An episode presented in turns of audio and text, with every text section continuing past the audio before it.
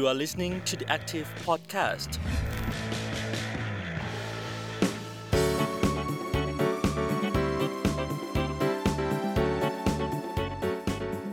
่ะต้อนรับคุณผู้ฟังเข้าสู่ The Active Podcast เปิดมุมมองใหม่กับหลากหลายเรื่องราวที่น่าสนใจในทุกสัปดาห์นะคะวันนี้พบกับดิฉันนิตยากิรติเสริมสินดำเนินรายการค่ะคุณผู้ฟังคะวันนี้เราจะมีการพูดคุยกันถึงเรื่องของรหัสแดงที่เป็นสัญญาณเตือนภัยพิบัติโลกนะคะแล้วก็พูดถึงการรับมือภัยน้ำของประเทศไทยที่มีทั้งภัยแล้งและน้ำท่วมที่มีแนวโน้มว่าจะเกิดขึ้นด้วยเพราะว่าหลังจากนี้นะคะมวลมนุษยชาติทั่วโลกอาจจะต้องปรับตัวรับมือกับภัยพิบัติมากขึ้นนะคะหลังจากอุณหภูมิโลกเพิ่มสูงขึ้นกว่าหนึ่งองศายิ่งสูงมากเท่าไหร่ภัยพิบัติก็จะเพิ่มมากขึ้นนะคะแล้วก็จะมีแนวโน้มรุนแรงขึ้นย้อนไปเมื่อกลางเดือนที่ผ่านมาค่ะเกิดพายุไซโคลโมคาบริเวณอ่าวเบงกอลตอนบนซึ่งขึ้นฝั่งนะคะที่เมืองซิตาเวรัฐยะไข่ประเทศเมียนมาของวันที่สิบสี่พฤษภาคมสองพันห้าร้อยหกสิบหกซึ่งมีผลกระทบต่อสองประเทศค่ะทั้งเมียนมาแล้วก็บังกลาเทศนะคะอย่างในพื้นที่เมืองซิตาเวเมืองเอกของรัฐยะไข่ทางตะวันตกของเมียนมาก็เผชิญกับพายุฝนฟ้าคะนอง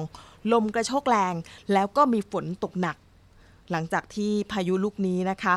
ก็ถือว่ามีความรุนแรงค่อนข้างมากค่ะเพราะว่ามีความเร็วลมสูงสุดนะคะอยู่ที่ประมาณหนึ่งร้อยเก้าสิบห้ากิโลเมตรต่อชั่วโมงนะคะขึ้นไปแล้วไปถล่มพื้นที่บริเวณระหว่างเมืองซิตาเวและบริเวณคอกบาซานะคะทางตะวันออกของบังกลาเทศจนถือเป็นหนึ่งในพายุที่ใหญ่ที่สุดที่ถล่มพื้นที่อ่าวเบงกอลในช่วงกว่าสิบปีที่ผ่านมาแต่ถ้าหากว่าเทียบผลกระทบว่ามันมีความรุนแรงมากแค่ไหน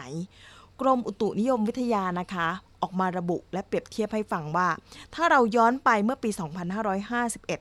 ช่วงต้นเดือนพฤษภาคมเกิดพายุไซโคลนากิสค่ะพายุลูกนี้ถือว่ามีความเร็วลมใกล้จุดศูนย์กลางอยู่ที่ประมาณสองร้อยกิโลเมตรต่อชั่วโมงนะคะที่เมียนมาสูญเสียกว่าหนึ่งแสนสามหมื่น คนและถือเป็นภัยพิบัติธรรมชาติครั้งเลวร้ายที่สุดของประเทศแต่คุณผู้ฟังคะพายุไซโคลนโมคาลูกนี้ที่เพิ่งพาดผ่านเข้ามานะคะในปีสองพันห้าร้อยหกสิบหกความเร็วลมใกล้จุดศูนย์กลางนะคะอยู่ที่สองร้อยยี่สิบกิโลเมตรนะคะต่อชั่วโมงซึ่งถือว่าพายุลูกนี้นะคะใหญ่เทียบเท่ากับเฮอริเคนระดับห้าและความน่ากลัวของพายุลูกนี้ไม่ใช่แค่สร้างความเสียหายต่อบ้านเมืองเท่านั้นแต่ยังส่งผลกระทบไปจนถึงค่ายผู้ลี้ภัยในเมียนมาและบังกลาเทศที่มีค่ายผู้ลี้ภัยที่ใหญ่ที่สุดในโลกอีกด้วยนะคะซึ่งจริงๆแล้วขนาดนั้นใหญ่กว่าพายุไซโคลนากิสที่เคยเกิดขึ้นมาก่อนสิ่งที่มันเกิดขึ้นณปัจจุบันมันเลวร้ายลงเรื่อยๆนะคะแล้วก็มีความรุนแรงเพิ่มมากขึ้นแต่ว่าความสูญเสียเราไม่ได้เสียมากมายเป็นแสนคนขนาดนั้นเพราะว่าหลายปีที่ผ่านมามีบทเรียนจากพายุนากิสแล้วการสูญเสียก็เลยน้อยลงนะคะเทียบได้ว่ามีผลกระทบเพียงแค่ไม่มากเท่านั้นเองค่ะแต่ว่าความรุนแรงก็ถือว่ามีความรุนแรงที่ค่อนข้างใหญ่เหมือนกัน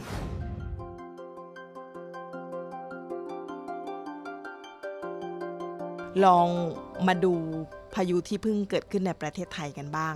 เราประกาศเข้าสู่ฤดูฝนในช่วงของวันที่ยี่สิบสองพฤษภาคมสองพันห้าร้อยหกสิบหกที่ผ่านมานี่เองนะคะแต่ก็เกิดเหตุการณ์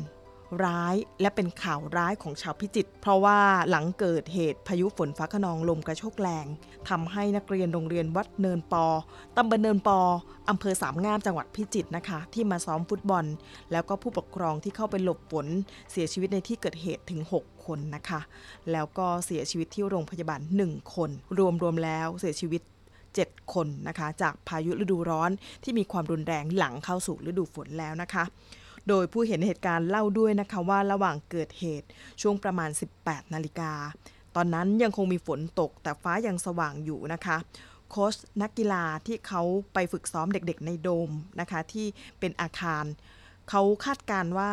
น่าจะฝนตกไม่นานแต่หลังจากนั้นก็เกิดลมพัดรุนแรงนะคะซึ่งชาวบ้านในพื้นที่ที่เห็นเหตุการณ์เขาก็บอกว่าพายุมันรุนแรงมากในรอบสี่สิบปีจากที่เขาเคยเห็นมานะคะ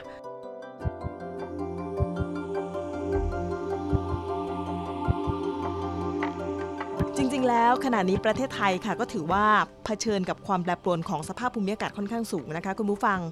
จากที่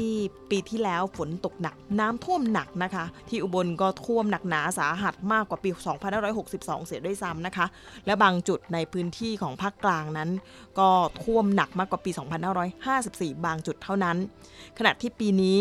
หลายคนสังเกตได้ไหมคะว่า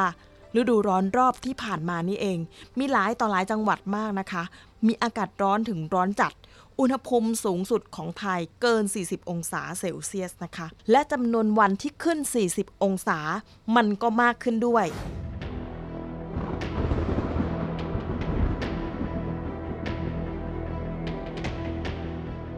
แต่พอหลังการประกาศเข้าสู่ฤดูฝนนักวิชาการด้านภัยพิบัตินะคะปีนี้ก็ได้มาเปิดเผยว่าเอาละลานิญาปรากฏการณ์น้ำเยอะนั้นมันเริ่มหมดไปในช่วงกลางปีที่ผ่านมาแต่พอมาปีนี้นะคะปรากฏการณ์เอลนิโญหรือปรากฏการณ์ภัยแล้งนั้นมีแนวโน้มเพิ่มมากขึ้นแล้วก็มีโอกาสที่จะลากยาวต่อเนื่องด้วยนะคะไปจนถึง สี่ถึงห้า ปีข้างหน้าเลยนะคะแบบที่ไม่เคยเกิดเหตุการณ์แบบนี้มาก่อนซึ่งดิฉันก็ได้มีโอกาสพูดคุยนะคะกับทางด้านของรองศาสตราจารย์เสรีสุภราทิตย์ผู้อำนวยการศูนย์การเปลี่ยนแปลงสภาพภูมิอากาศและภัยพิบัติจากมหาวิทยาลัยรังสิตอาจารย์บอกด้วยนะคะว่าตอนนี้ทางคณะกรรมการระหว่างรัฐบาลว่าด้วยการเปลี่ยนแปลงสภาพภูมิอากาศหรือ ไอ พี ซี ซี ที่นี่นะคะเขามีการคาดการณ์เอาไว้นะคะว่าตั้งแต่ปีสองพันห้าร้อยสามสิบสามเป็นต้นมาน้ำแข็งในทวีปกรีนแลนด์ละลายครั้งใหญ่ถึงเจ็ดครั้งคุกคามหลายพันล้านชีวิตบนโลกเร่งวิกฤตการเปลี่ยนแปลงสภาพภูมิอากาศอย่างรุนแรงอย่างที่ประเทศไทยนั้นนะคะเราก็ติดอันดับเก้านะคะจากหนึ่งร้อยแปดสิบประเทศทั่วโลกที่เสี่ยงผลกระทบจากภาวะโลกร้อนต่อการเปลี่ยนแปลงสภาพภูมิอากาศลองไปฟังเสียงอาจารย์กันค่ะ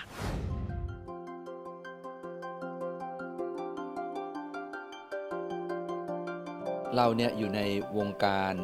การทำงานของ ไอ พี ซี มานาน ไอ พี ซี เนี่ยได้มีการแถลงออกมาในเรื่องของภัยคุกคามต่อโลกในอนาคตเนี่ยคือเขามองไปร้อยปีข้างหน้าเพราะฉะนั้นภัยคุกคามที่เกิดขึ้นต่อโลกก็หมายถึงว่าประเทศใดก็ตามที่มันมีความเปราะบางเนี่ยมันก็น่ากังวลเพราะฉะนั้นประเทศไทยเป็นประเทศหนึ่งที่ถูกประเมินว่ามีความเปราะบางการที่ประชาชนคนไทยรู้ข้อมูลเนี่ยมันเป็นประโยชน์ต่อเขาผมยกตัวอย่างเรื่องแล้งที่จะมาใน สี่ถึงห้า ปีข้างหน้าซึ่งเขาบอกว่าเป็นอย่างนั้นเพราะฉะนั้นถ้าเราเชื่อเขาเพราะเป็นข้อมูลเชิงวิชาการเนี่ยเราก็เตรียมการรับสถานการณ์การรับสถานการณ์ทำยังไงล่ะในช่วงห้าปีน้ำจะน้อยภาคเกษตรคนทำอย่างไรปลูกพืชที่มีใช้น้ำน้อยปลูกพืชทนแล้งพวกอุปโภคบริโภคจะทำยังไงจะใช้น้ำใต้ดินน้ำบาดาลอะไรก็แล้วแต่เรื่องน้ำก่อยก็จะกลับมาในช่วงห้าปีเราไม่ต้องตกใจกลัวเพราะว่าสิ่งที่เขาบอกมาเนี่ยเป็นสิ่งที่มันเป็นข้อมูลที่ศึกษามาจากอดีตหนึ่งร้อย สองร้อยปีแล้วมาปัจจุบันแล้วทำนายอนาคตความแน่นอนความถูกต้องเนี่ยมันไม่หนีไปจากนี้หรอกเพราะฉะนั้นอันนี้มันคือภัยคุกคามที่จะเกิดขึ้นนะจึงเป็นที่มาว่าเราลองมาทำดูในลักษณะเชิงสื่อสิภารกิจเปลี่ยนโลกเนี่ยคือสร้างความตระหนักให้กับคนนะถือว่าเป็นการสร้างความตระหนักแต่ว่าไม่ตระหนกนะคะขณะเดียวกันค่ะอาจารย์เสรีก็ได้กล่าวถึงรหัสแดงคือสัญญาณที่มวลมนุษยชาติต้องสำนึกและตระหนักต่อภัยคุกคามที่เกิดขึ้นกับสภาพภูมิอากาศด้วยนะคะซึ่งตลอดช่วงที่ผ่านมาภัยคุกคามนี้ประเทศไทยก็กำลังเผชิญอยู่ค่ะ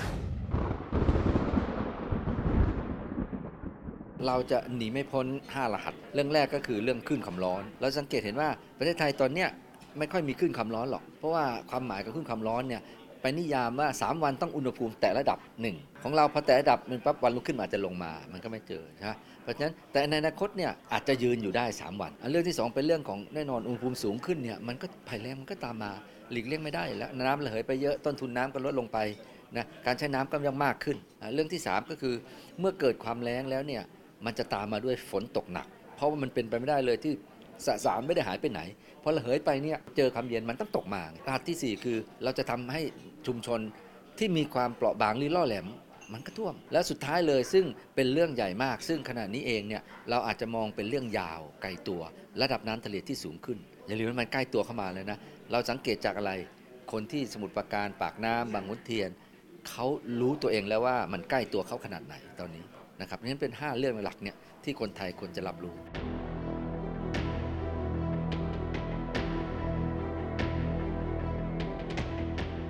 สำหรับกลางปีสองพันห้าร้อยหกสิบหกโลกและประเทศไทยกำลังเปลี่ยนผ่านเข้าสู่ปรากฏการณ์เอลนีโญซึ่งรองศาสตราจารย์เสรีสุภราทิตอาจารย์ก็บอกว่าระดับความรุนแรงสูงสุดประมาณปลายปีนี้นะคะจะส่งผลให้ประเทศไทยมีอุณหภูมิสูงขึ้นกว่าค่าเฉลี่ยในแต่ละเดือนด้วยและอาจจะแตะระดับสูงสุดในเดือนเมษายนสองพันห้าร้อยหกสิบเจ็ดนะคะก็คือปีหน้าขณะที่แผนการลดภาวะเรือนกระจกที่ไทยนั้นนะคะมีเป้าหมายว่าจะต้องลดจะลดได้ไม่ได้ลองไปฟังเสียงอาจารย์ค่ะโลกร้อนเนี่ยมันเป็นเรื่องของอุณหภูมิที่มันสูงขึ้นแล้วมันไม่มีขีดจำกัดนะมันไม่มีทางลดเพราะว่าการที่จะลดไปตามเป้าหมายของข้อตกลงปารีสนะเราต้องดูว่าเป้าหมายสั้นๆก่อนเนี่ยก็คือแปดปีข้างหน้าเนี่ยเราต้องลดการปลดปล่อยแก๊สเรือนกระจกลงครึ่งหนึ่งเป้าหมายที่สอง สองพันห้าสิบเราต้องเป็น Net Zero คือ Net สุทธิเป็นศูนย์สหประชาชาติและก็ทั้ง ไอ พี ซี ซี ก็ประเมินแล้วว่ามันไม่มีความเป็นไปได้เลยที่ทำได้อย่าลืมนะแปดปีข้างหน้าเนี่ยหลายประเทศก็ยังใช้ถ่านหินกันหนักเลยนะหลายประเทศยังใช้ต้นทุนพลังงานที่ต่ำซึ่งเราจะลด สามสิบเปอร์เซ็นต์ เนี่ยมันเป็นไปไม่ได้เลยปัจจุบัน ไอ พี ซี ซี ประเมินว่าขณะนี้เรายังปล่อยเพิ่มขึ้นประมาณ สองเปอร์เซ็นต์ แทนที่จะลดปีละ เจ็ดเปอร์เซ็นต์ นะแต่ปล่อยสองก็เท่ากับว่าตอนนี้ต้องกลายเป็น ลบเก้า แล้วซึ่งยิ่งยากใหญ่เลยนะครับเพราะฉะนั้นผมคิดว่า หนึ่งจุดสอง เรากระทบอะไรบ้างล่ะต่างประเทศโอ้โหแน่นอนหนักหนาสาหัสไทยเราก็เช่นกันเพราะฉะนั้นอนาคตข้างหน้าเนี่ยมันเกิดขึ้นกับเราเราก็กลับมาดูตัวเราเองนั่นเองคุณผู้ฟังคะดิฉันพอจะฟังข้อมูลแล้วก็อยากรู้เช่นกันนะคะว่าหากว่าเราได้รัฐบาลชุดใหม่แล้วจริงๆแล้วรัฐบาลชุดใหม่เนี่ยควรจะทำอะไรก่อนดีอาจารย์ก็ให้ข้อแนะนำว่าสิ่งแรกคือต้องเตรียมพร้อมเรื่องรับแล้งค่ะ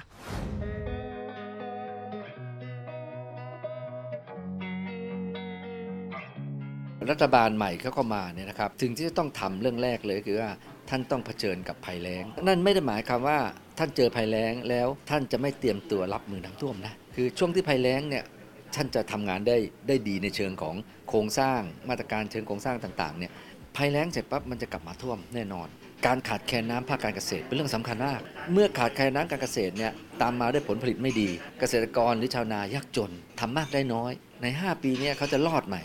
นะเพราะวิกฤตมันเป็นวิกฤตซึ่งเราไม่เคยเจอวิกฤตยาวอย่างนี้นะตามภาพที่คาดการณ์เนี่ยเรามีแต่ว่าโอเคเจอภัยแล้งปีห้าแปด ห้าเก้าปลายปีฝนตกหนักเลยเราเจอปีหกหนึ่ง หกสองฝนตกหนักเลยเนี่ยเนี่ยแต่ครั้งนี้จะไม่เป็นอย่างนั้นแล้วนะครับเนี่ยที่ผมกังวลเพราะฉะนั้นหนึ่งมาตรการหลักๆก็คือหนึ่งรัฐบาลควรจะกระจายความเสี่ยงเรื่องอ่างเก็บน้ำขนาดเล็กฝนที่ตกลงมาจากนี้ต่อไปไม่ได้หมายความว่าจะเข้าอ่างขนาดใหญ่ที่ท่านมีอยู่นะแต่มันจะตกทั่วซึ่งท่านไม่มีอ่างตรงไหนสามารถเอาเงินงบประมาณลงไปนะให้ชุมชนให้อบจ.อบต.ทั้งหลายขุดบ่อขุดสระทำฝายทำแก้มลิงฝายแกนดินซีเมนต์ที่บริเวณต้นน้ำท่านต้องทำทำเพื่อให้รักษาความชื้นของดินไว้มันจะมาด้วยความชื้นแล้วมันจะทำมาหากินได้อันที่สองก็คือว่าเกษตรกรต้องปรับตัวเองด้วยนะข้อแรกคือท่านให้เขาท่านให้น้ำเขานะอันที่สองก็คือให้ยังไงมันก็ไม่พอเพราะมันจะเจอภัยแล้งที่ห้าปีเพราะฉะนั้นเกษตรกรเองก็ต้องปรับตัวหนึ่งปลูกพืชอายุสั้นนะหากินได้เร็วสองเปิดพืชทนแล้งอันที่สามปรับเปลี่ยนก็คือท่านทำเกษตรไม่ได้ท่านทำอะไรนะครับเพราะอนาคตเนี่ยเกษตรกรเนี่ยผลผลิตห้าปีนี้จับตัวไหนแทบจะไม่ดีผมยกตัวอย่างเรื่องข้าวเนี่ยเรารู้อยู่แล้วว่าอดีตที่ผ่านมาเนี่ยข้าวมีผลผลิตลดลงทันทีเจอเอลนีโญทุเรียนมีผลผลิตลดลงทันทีเจอเอลนีโญผมคิดว่าสองอย่างเนี้ยเป็นเรื่องที่ทำที่ต้องเร่งด่วนนะครับหาน้ำให้เขาแต่ปรับตัวเองก่อนหน้านี้ดิฉันได้มีโอกาสพูดคุยกับอาจารย์ประเชิญคนเทศด้วยค่ะจากมูลนิธิลุ่มน้ำท่าจีนนครปฐมและในฐานะนักวิชาการด้านน้ำสภาองค์กรชุมชนภาคกลางตะวันตกก็ได้สะท้อนมุมมองในประเด็นโลกร้อนด้วยว่าจริงๆแล้วเนี่ยปัญหาโลกร้อนแล้วก็การเปลี่ยนแปลงสภาพภูมิอากาศนั้นเป็นเรื่องใหญ่ที่ทุกประเทศควรตระหนัก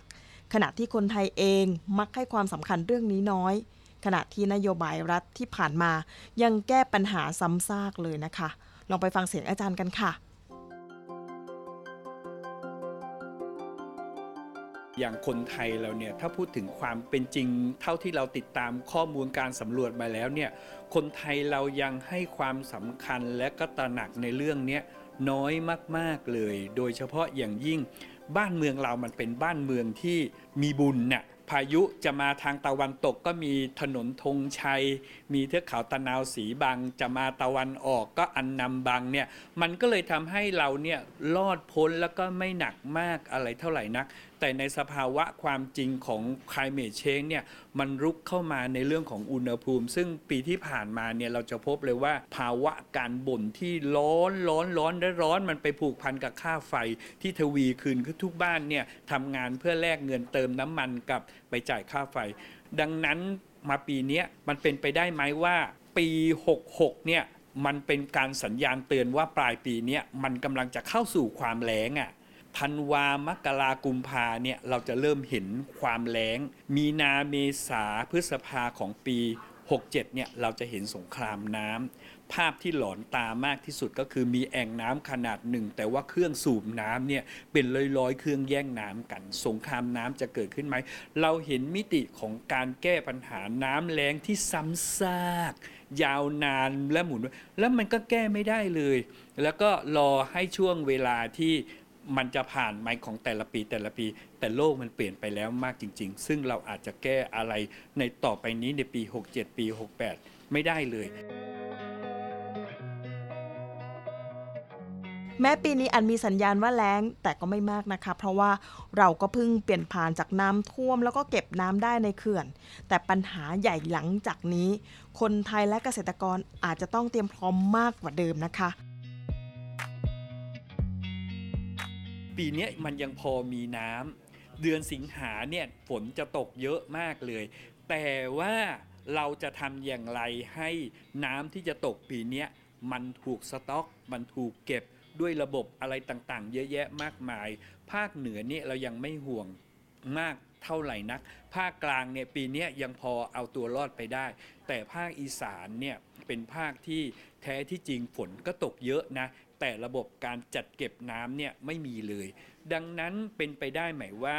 ก่อนเดือนสิงหาวันสิ่งแวดล้อมเนี่ยเราคุยกันกันว่าพื้นที่ที่มีความแล้งที่จะต้องเสี่ยงกับความแล้งระดับ A ระดับ B ระดับ C เนี่ยเราจะไปทำกันอย่างไรโดยเฉพาะอย่างยิ่งในหลักสูตรชลกรเนี่ยเรากำลังขับเคลื่อนเรื่องว่าทำอย่างไรเราจะไปปลูกอบต.เราไปปลูกชุมชนเนี่ยให้ทำธนาคารน้ำระบบปิด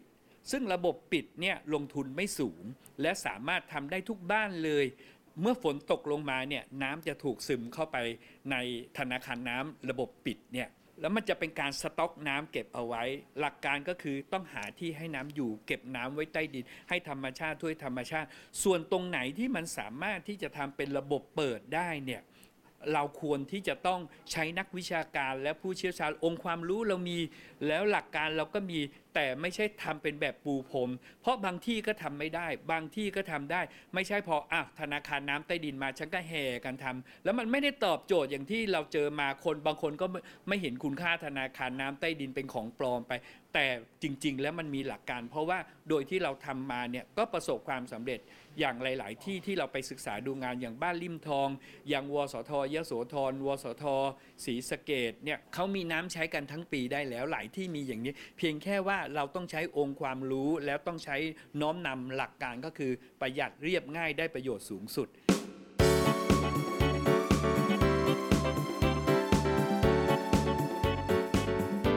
ในขณะที่มุมมองของคุณไมตรี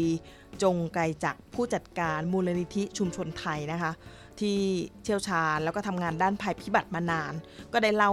ให้ดิฉันฟังนะคะว่าที่ผ่านมาเนี่ยเรื่องของการเปลี่ยนแปลงสภาพภูมิอากาศนั้นเดี๋ยวนี้คนเริ่มเห็นการเปลี่ยนแปลงที่ชัดขึ้นค่ะแต่ว่าที่ผ่านมาประเทศไทยแม้จะยังเห็นการเปลี่ยนแปลงแต่เรื่องของนโยบายการแก้ปัญหาที่ชัดเจนนั้นมันก็ยังไม่ได้ชัดเจนดังนั้นต่อจากนี้อาจจะต้องวางแผนให้ชัดต่อการแก้ปัญหาด้วยไปฟังเสียงคุณไมตรีกันค่ะทิศทางในเชิงนโยบายที่จะทำไปสู่การแก้ปัญหาเรื่องการเปลี่ยนแปลงสภาพภูมิอากาศเนี่ยมันยังไม่มีนโยบายหรือแนวทางที่ชัดเจนอะไรอยู่ๆก็บอกว่ามีนโยบายว่าเราขายคาร์บอนเครดิตซึ่งอันนี้มันเป็นเหมือนกับเป็นการฟอกขาวให้กับบริษัทเอกชนโดยไม่ต้องคุณไม่ต้องลดอะไรเลยแต่ว่าคุณแค่ไปลงทุนกับชุมชนหรือหน่วยงานที่ดูแลทรัพยากรแล้วบอกว่าคุณจ่ายเงินให้แล้วคุณก็ทำเป็นมาชดเชยความที่ตัวเองทำผิดพลาดนะครับผมว่านี่เป็นเรื่องที่หนึ่งส่วนประเด็นที่สองก็คือว่าเราจะเห็นชัดมากขึ้นว่าการเปลี่ยนแปลงสภาพภูมิอากาศเนี่ยมันก็ส่งผลต่อการเกิด ภัยพิบัติทางธรรมชาติมากขึ้นแล้วก็ไม่มีการจัดการอย่างเป็นระบบแล้วก็มีหน่วยงานหลายหน่วยก็เป็นหน่วยจัดการต่างคนต่างต่างทำในขณะเดียวกันก็ประชาชนเองก็พยายามทำในส่วนที่ประชาชนทำได้แต่อย่างไรก็ตามก็ยังมีข้อจำกัดที่เป็นความมีช่องว่างระหว่างภาคประชาชนภาครัฐและองค์กรปกครองส่วนท้องถิ่นอยู่เพราะฉะนั้นความหมายก็คือว่าการเปลี่ยนแปลงสภาพภูมิอากาศหรือโลกร้อนที่กำลังเกิดขึ้นเนี่ยมันยังขาดนโยบายร่วมและก็ทิศทางที่ชัดเจนระหว่างการทำงานของทุกภาคส่วนที่นำไปสู่การแก้ปัญหาการลดผลกระทบจากการเปลี่ยนแปลงสภาพภูมิอากาศคุณผู้ฟังคะในอีกไม่กี่วันข้างหน้านี้แล้วนะคะก็โดยเฉพาะในช่วงของวันที่ห้ามิถุนายนของทุกปีนั้นเป็นวันสิ่งแวดล้อมโลกหลายภาคส่วนก็จะมารวมกันทั้งปัญหาโลกร้อนปัญหาภัยพิบัติปัญหาอะไรต่างๆมันก็เกี่ยวเนื่องไปหมดนะคะทั้งสภาพอากาศทั้งการแปรปรวนแต่ว่าหลายภาคส่วนเขาก็ยอมรับนะคะว่าตอนนี้ปัญหาสิ่งแวดล้อมนะถือว่าเป็นเรื่องใหญ่ที่แบบคนที่จะเข้ามาแก้ปัญหานะค่อนข้างที่จะแบบเอาทำไม่ได้ครอบคลุมมากนักขณะที่คุณไมตรีก็บอกทิ้งท้ายด้วยว่าในวันสิ่งแวดล้อมโลกเนี่ยควรปรับนโยบายให้เกิดการเปลี่ยนแปลงในเชิงยุทธศาสตร์ที่แท้จริงมากขึ้นด้วยเท่าที่เคยเห็นกระบวนการที่รัฐคิดนะครับก็คือว่าวันสิ่งแวดล้อมโลกเช่นวันเก็บขยะวันปลูกต้นไม้วันปล่อยพันธุ์สัตว์ทะเลหรือดูแลน้ำเป็นครั้งคราวซึ่งอันนี้มันเป็นแค่นโยบายหรือทิศทางการทำงานในเชิงปรากฏการณ์เป็นครั้งคราวเท่านั้นอันนี้ผมคิดว่าประเทศไทยยังมองได้แค่นี้ส่วนที่สองก็คือว่าเมื่อวันสิ่งแวดล้อมโลกเนี่ยควรจะออกประกาศหรือทิศทางเชิงนโยบายว่าเราจะทำเรื่องการจัดการทรัพยากรหรือสิ่งแวดล้อมในในประเทศเรายังไงเราจะสร้างความร่วมมือกับท้องถิ่นกับชุมชนยังไงหรือเป้าหมายสูงสุดของการลดควรจะมีสเต็ปทั้งในเชิงยุทธศาสตร์ระยะเวลาให้มันเป็นสเต็ปที่ชัดเจนว่าเราจะไปสู่อะไรแต่ว่าทั้งหมดที่เข้าไปเกี่ยวข้องเข้าไปเป็นกรรมการทรัพยากรจังหวัดอะไรเงี้ยเราก็ไม่เห็นทิศทางแบบนี้มีแค่จัดงานเพื่อจัดงานเพราะฉะนั้นเราไม่มีทางที่จะมองเรื่องนี้ให้เกิดการเปลี่ยนแปลงในเชิงยุทธศาสตร์ของประเทศได้เลยครับ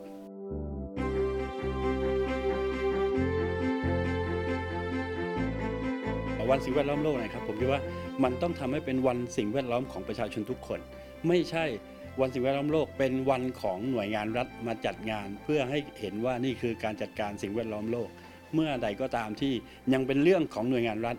เราไม่มีทางที่จะเปลี่ยนแปลงโลกนี้ได้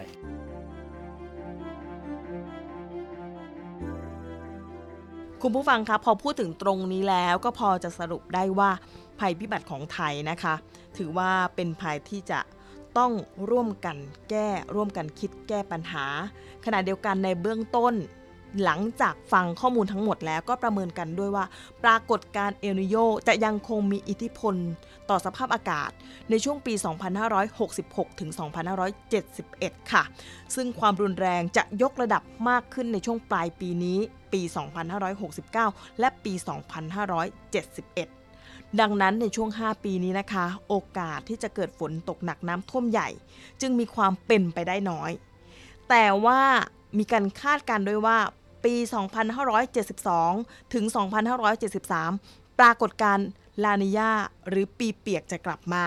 และอาจจะมีความรุนแรงกว่าปีสองพันห้าร้อยห้าสิบสี่ที่ทำให้เกิดฝนตกหนักและเกิดน้ำท่วมใหญ่ได้การเปลี่ยนแปลงสภาพภูมิอากาศที่เกิดขึ้นที่เป็นรหัสแดงสัญญาณเตือนต่อมวลมนุษยชาติรอบนี้นะคะเป็นสิ่งเดียวที่จะทำให้ทุกชีวิตรอดพ้นได้ก็คือการปรับตัวค่ะเพราะหลังจากนี้อุณหภูมิของโลกจะมีแต่ร้อนขึ้นแบบไม่ลดลงนะคะจึงจะต้องทำใจเตรียมพร้อมรับมือต่อการเปลี่ยนแปลงให้ได้ค่ะ